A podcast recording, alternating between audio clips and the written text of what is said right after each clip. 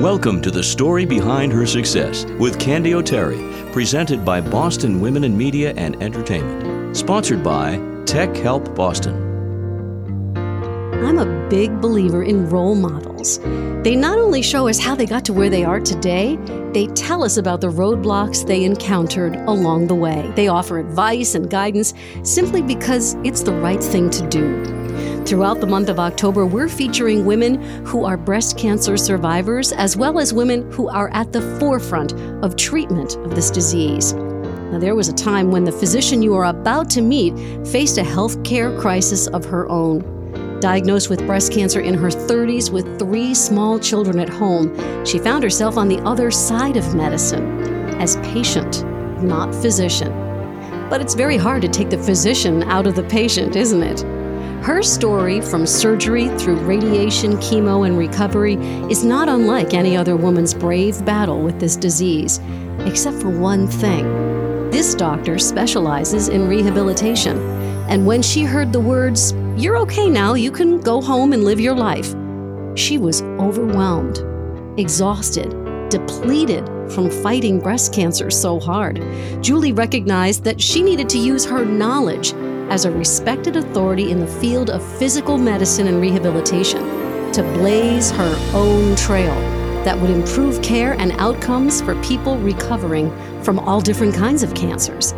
The author of the book Before and After Cancer Treatment, she is passionate about women's leadership in the healthcare field, and she's passing on what she knows every single day as Associate Professor and Associate Chair in the Department of Physical Medicine and Rehabilitation at Harvard Medical School. Please welcome Dr. Julie Silver.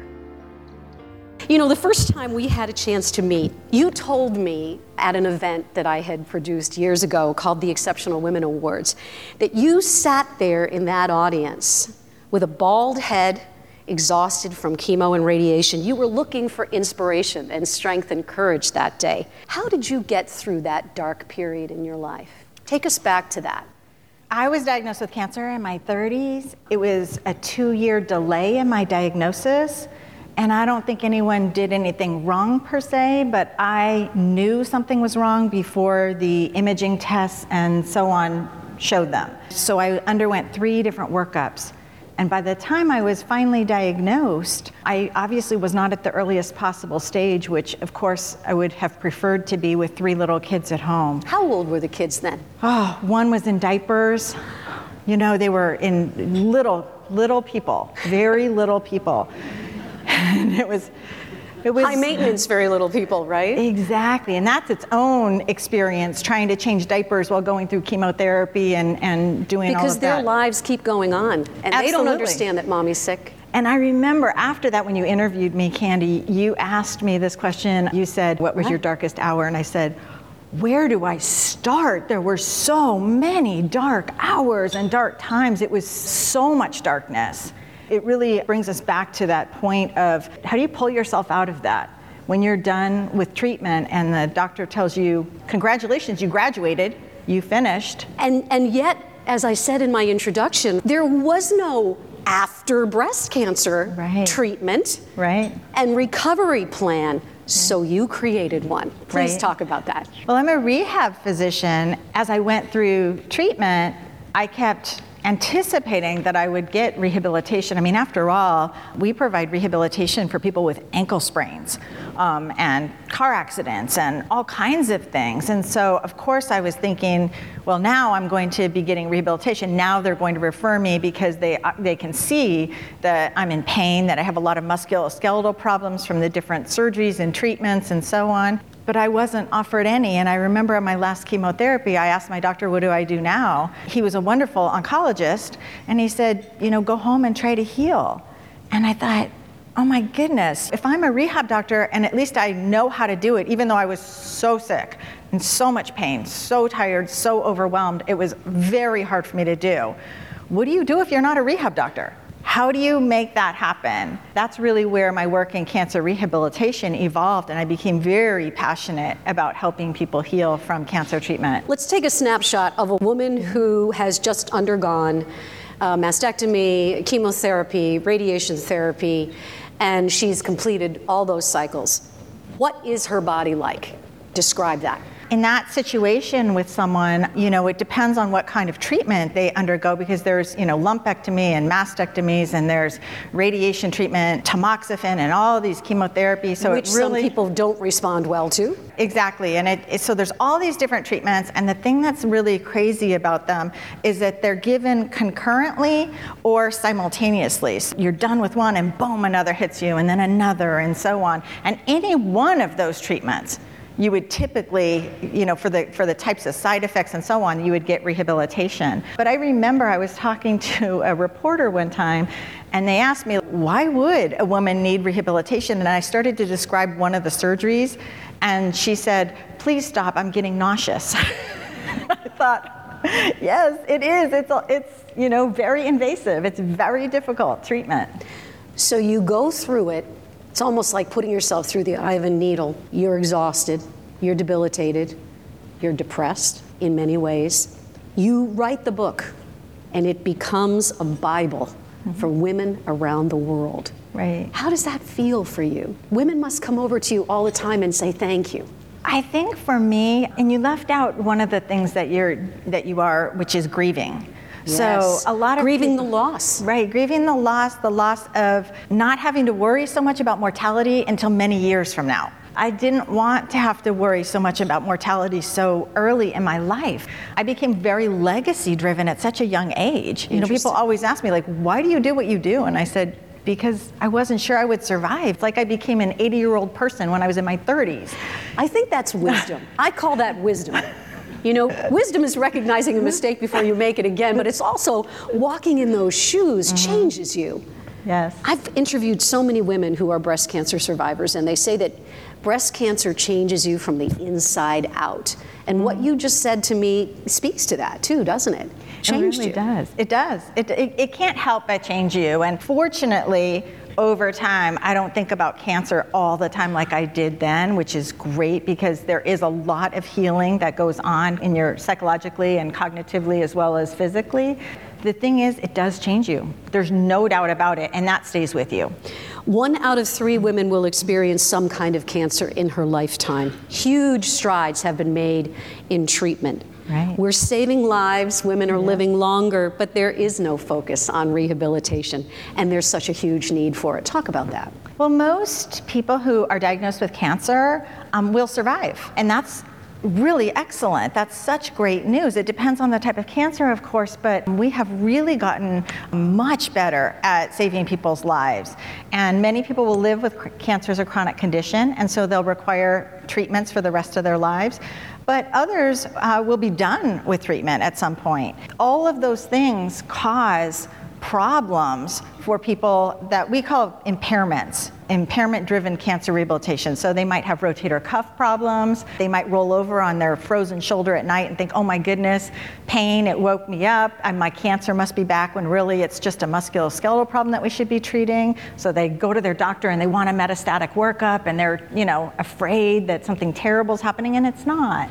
Most people need cancer rehabilitation, just like most people that have, have had a stroke or most people that have had a serious car accident. I'm hearing a lot about social determinants of health. We need to look at the whole person as yes. we treat them. Can you talk a little bit about this? I think that the social determinants of health are a really important part, and I'm sure that all of you are thinking about this in your various jobs and what you do and so on. Who we are, where we live, where we work, the different advantages that we have or disadvantages that we have, all can play a role in how healthy we are and how we recover from serious injury or illness. This is something that I focus on certainly a lot in my work, but I think everyone in, in my department at Harvard Medical School and everyone at Spaulding Rehabilitation Hospital. And I think everyone in this room and, and your listeners are probably focusing on that as well. Women's leadership within the healthcare fields has become a high priority for you and for your research. We've come a long way, baby, but there are still barriers for women. You call them closed gates. What have you discovered in your research, Julie? Please support our sponsors. They make this show possible. More than 30,000 families and businesses have trusted TechHelpBoston.com since the year 2000. Dave Almazian, president of Tech Help Boston, with the reasons why. It's really about forging a relationship and having a trusting relationship because your technology is very personal to you. It used to be in the old days that things were private. When you're online, nothing is private anymore. And we want to make sure that that information is kept confidential and with somebody that you trust and you feel comfortable with. You can trust Tech Help Boston to keep your computer and systems running right. Call 781 484 1265 or visit techhelpboston.com. That's techhelpboston.com.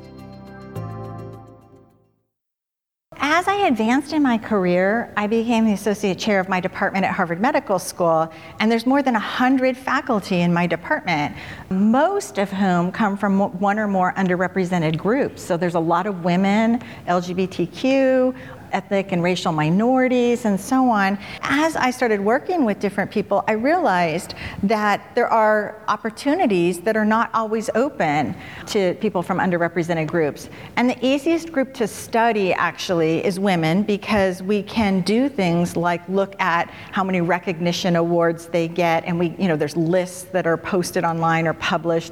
It's easier to study those folks. So I started looking at that. And I realized that if I'm going to mentor, for example, a woman, and I see a zero, and I tell her, here, you can do this, but zero women have done it before you, that's kind of like mentoring against a closed gate. I mean, is she really going to be able to do that? And how hard should I push her? Should I ask her to take time away from her children, her partner, her work, and her patients in order to accomplish a goal for which there's very little possibility that she'll be successful? So I started thinking about really the ethical issues behind that. Like, how could I be ethical and tell her to do this if the numbers say it's not possible? That's pretty staggering. Talk to me about hashtag be ethical.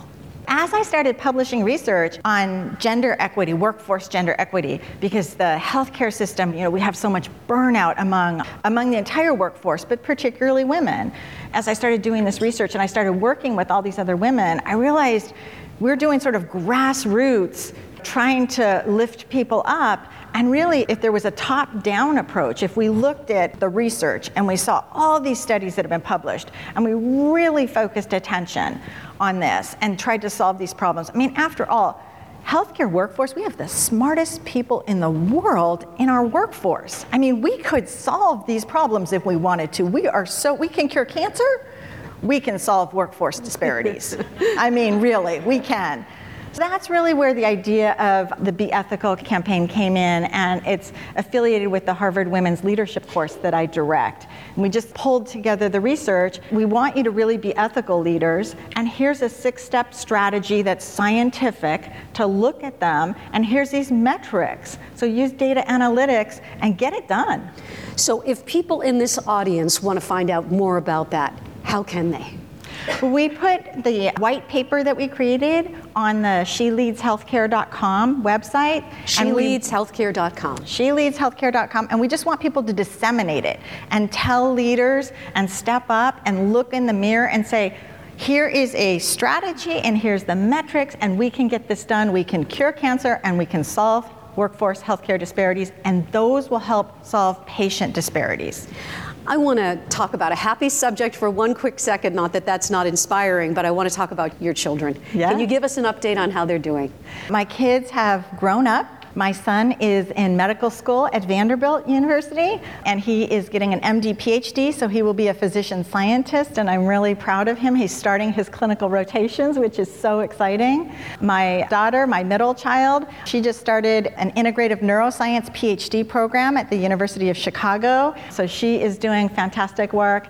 And my baby, who was in diapers at the time, just started as a freshman at George Washington University, and she is wanting to be a journalist.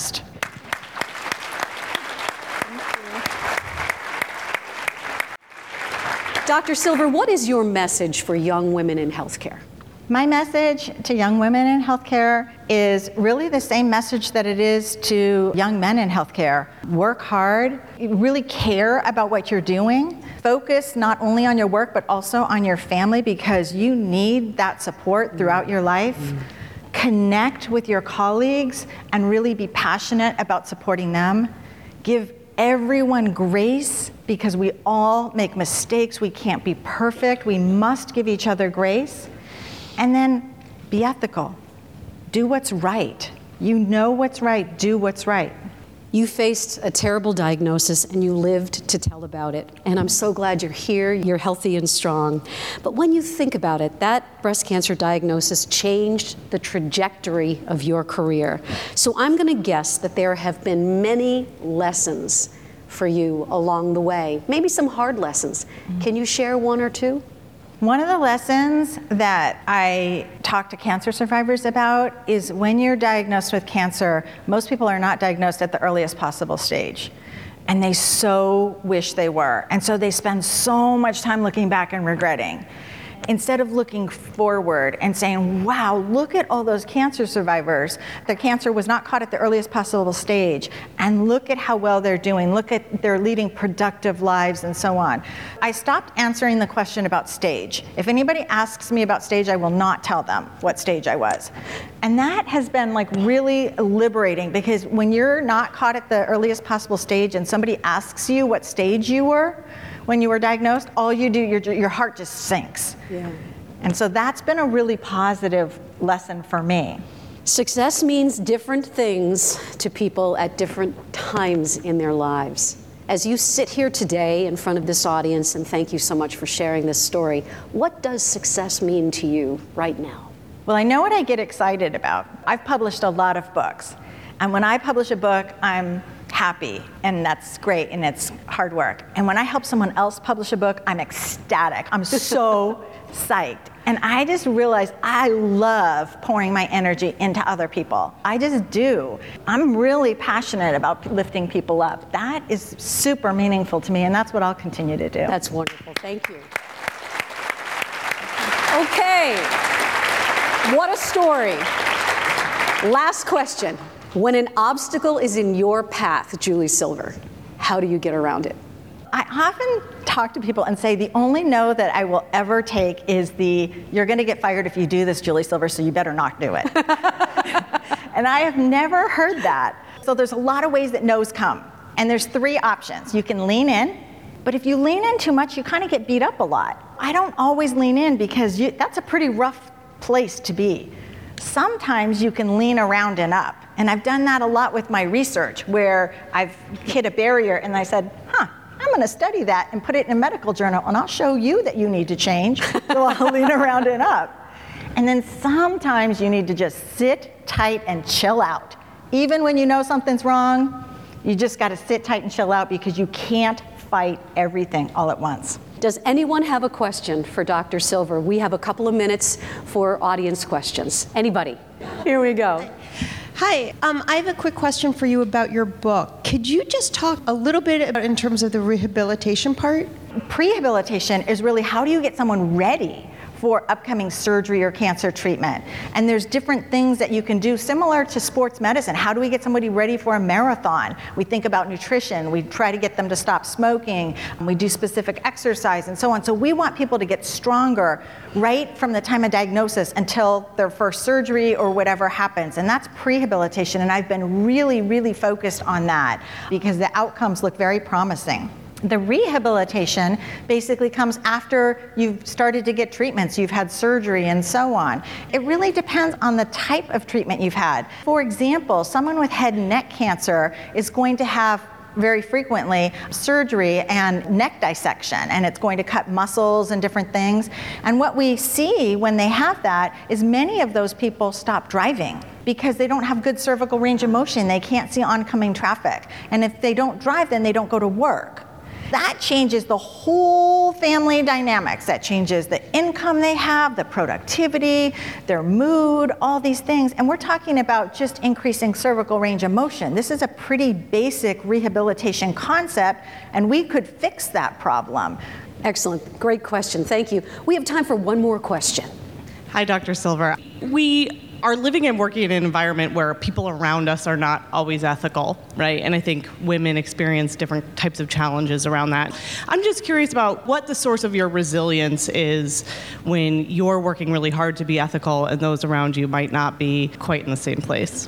I think one of the things to really think about in medicine, the vast majority of people in medicine, including the vast majority of men, are ethical people. They're good people. They want to do the right thing. There are a few people who are not, and they do stand out, and we definitely have to address that. And that's really what the Be Ethical campaign is about, is putting the science and really having them look in the mirror and saying, do you see this? How can we have more than a third of women in medicine saying that they've been sexually harassed? That's not okay. We need to call out issues and step up and really be ethical. And that means everyone. I think medicine is poised to lead the way in being ethical, in addressing disparities, workforce disparities, because we have so many wonderful people across the gender spectrum. And if we all just say, we deserve better and our colleagues deserve better, and let's get this done, I think we can do it. Let's hear it for Dr. Julie Silver. Thank you for sharing your story today. Thank you so much. Thanks for listening to the story behind her success with Candy O'Terry. This is a series with one goal in mind to shine the spotlight on women doing great things with their lives. We hope these weekly stories will motivate and inspire you. If you'd like to suggest someone for Candy to interview, she'd love to hear about it. Connect with her anytime on Facebook, Twitter, and her website, candyoterry.com. That's C A N D Y O T E R R Y.com. You'll find all of these links in the show notes. What's your story?